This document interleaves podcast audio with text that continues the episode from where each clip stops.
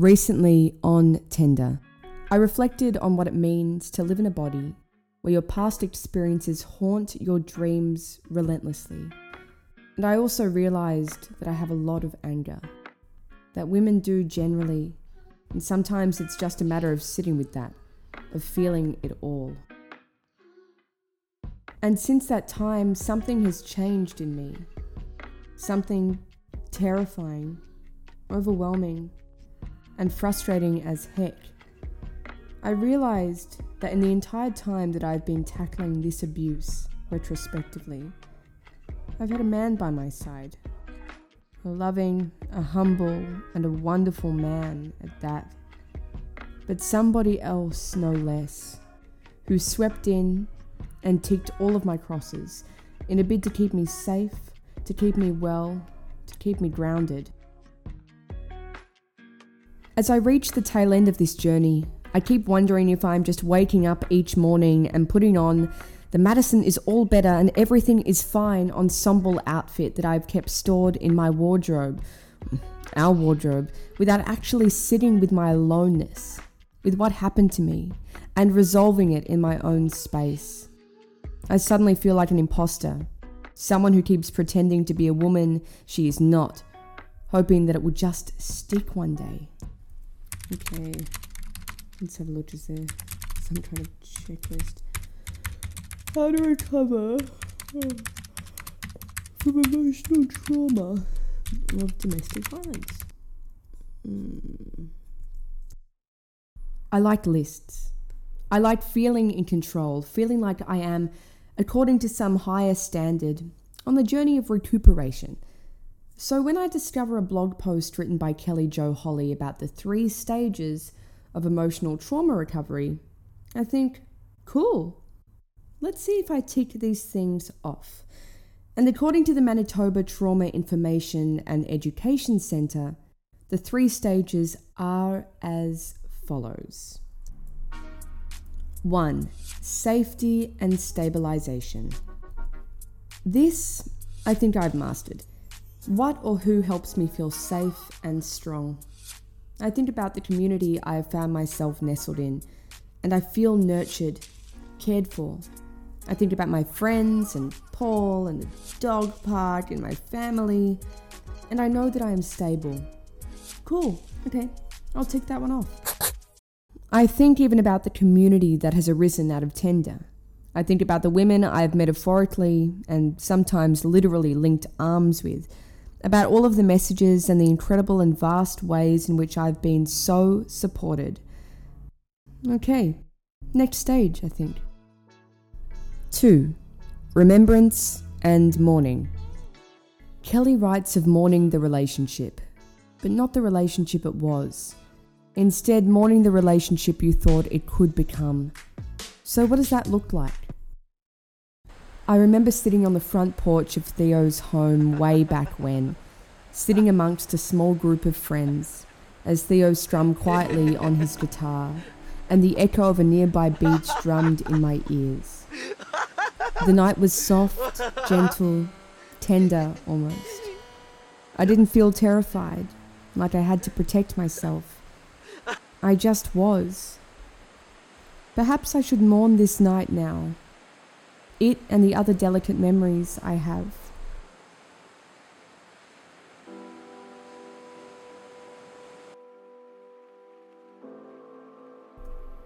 Theo, do you remember the first time you drove to my house? It was sometime after midnight in late January 2013. Your soft hands reeked of petrol because you nervously spilt fuel on yourself at the gas station. But it didn't matter. None of it did. You and I were enamored with one another. I was light. I was a bathtub of cut roses, citrus on a hot day, the woman you always wanted until you didn't anymore. It's time for me to grieve, not only for those memories, but for the woman who really did love you. Just two nights ago, I stumbled across a photo of you and I together. We looked so young, so cheerful. It's kind of like looking at an unknown person, though. A young woman with long hair and a big teethy grin, wearing an oversized turtleneck jumper as the wind tangles itself through her locks. You took that photo, remember? We looked so juvenile and handsome and charming and bright eyed. I want to take this opportunity to tell this young woman how sorry I am. But I also want to tell her something else. That as much as her future with him will chew her up and spit her out, there is an older, wiser, and more complex and comforting woman waiting for her on the other side. And that's me. I'm here, with open arms ready to cradle her back to health. She doesn't know how loved she is by me, how cherished. She doesn't know that in six long years, she will have clarity, that the flinching will stop, that she only grits and grinds her teeth in her sleep now, and even then, not as much as she used to. I feel like an enthusiastic, loving auntie or something when I looked at that old snapshot of past me. I think I'm ready to tick off number two. number three, reconnection and integration. This is the stage I am terrified of. This is the stage that involves starting a new life, realizing that abuse no longer defines who you are. It is a chapter in a larger narrative, one that you wrote this time. I sit nervously in my psychologist's couch and tell her about my feelings right now. How I'm worried that without Paul, I will crumble, crash, and burn. That I need to leave this relationship to know that if I undo all of the band aids that Paul and I have stuck carefully on every part of my body, I won't just bleed out. She understands. But she also throws something into the mix I hadn't yet considered, and that's this. Am I leaving just so I have the space, permission, and time to self sabotage, to punish myself, to feel a kind of sadness or guilt that I've been craving. Every time Paul tells me that I am good, that I am kind, I want him to be quiet. There is a tiny Theo that lives in my head still, and he insists that Paul is lying. Hey, Paul. Hey, man. Um, when I when I first spoke to you about wanting to spend some time apart or wanting to be alone, what did you what did you initially think?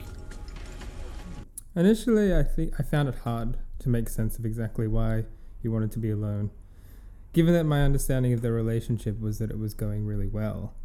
Um, we have fun together, um, and so it didn't really make much sense to me exactly what you thought was wrong with the relationship, um, if you did think there was anything wrong with it. Did you, like, in the time that I've been making this podcast, have you noticed any changes in me? Have you been worried about what this means for my personal growth?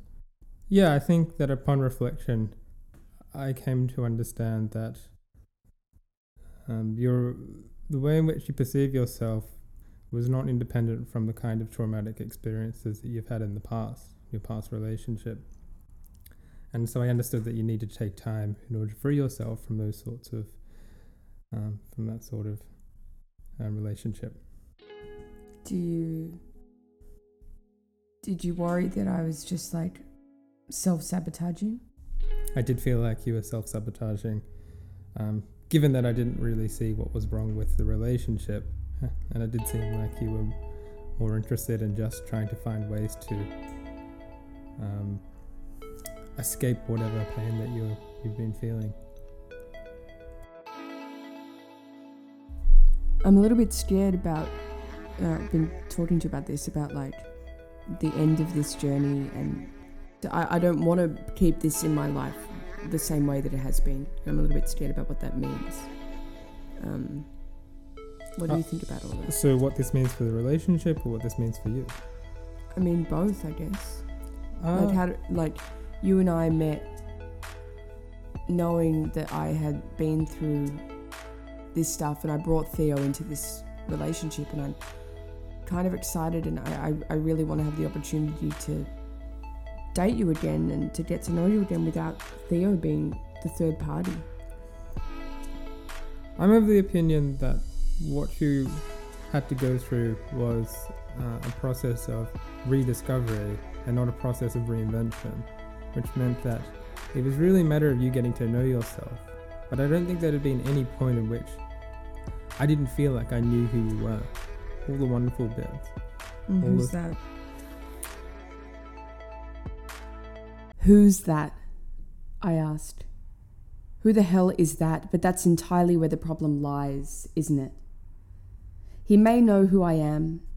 He may see how I love and what I cherish and the quirks and idiosyncrasies of my daily life. But when I look in the mirror, I need to see the woman I described earlier. My newer, better, larger, stronger self.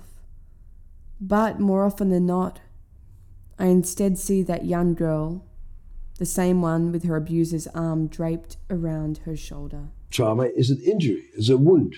Mm-hmm. It's something happens to you that is too big for your mind to comprehend. This is a recording of Bessel van der Kolk speaking about trauma. Last year, I became friends with a woman named Nithya, and she recommended I give van der Kolk's book, The Body Keeps the Score, a read. It stuck with me, primarily for its compassion and capacity to acknowledge the way trauma manifests, the shape it occupies at different moments in one's life, and the non-linear path it assumes. There is a section at the end of the book that I find particularly poignant, and it reads I wish I could separate trauma from politics, but as long as we continue to live in denial and treat only trauma while ignoring its origins, we are bound to fail. The abuse I experienced started long ago, long before I was born. It continues still to wrap its angry limbs around women all over the world.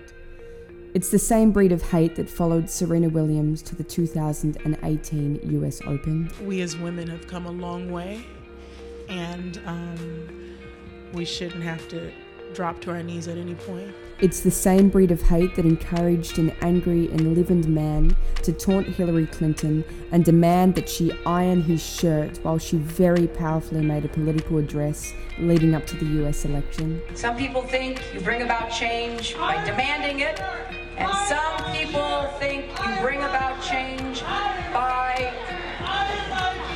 It's the same breed of hate that permitted a man I used to know, who bumped into me only a matter of weeks ago, to say something along the lines of, You're doing a wonderful job telling your story with this podcast.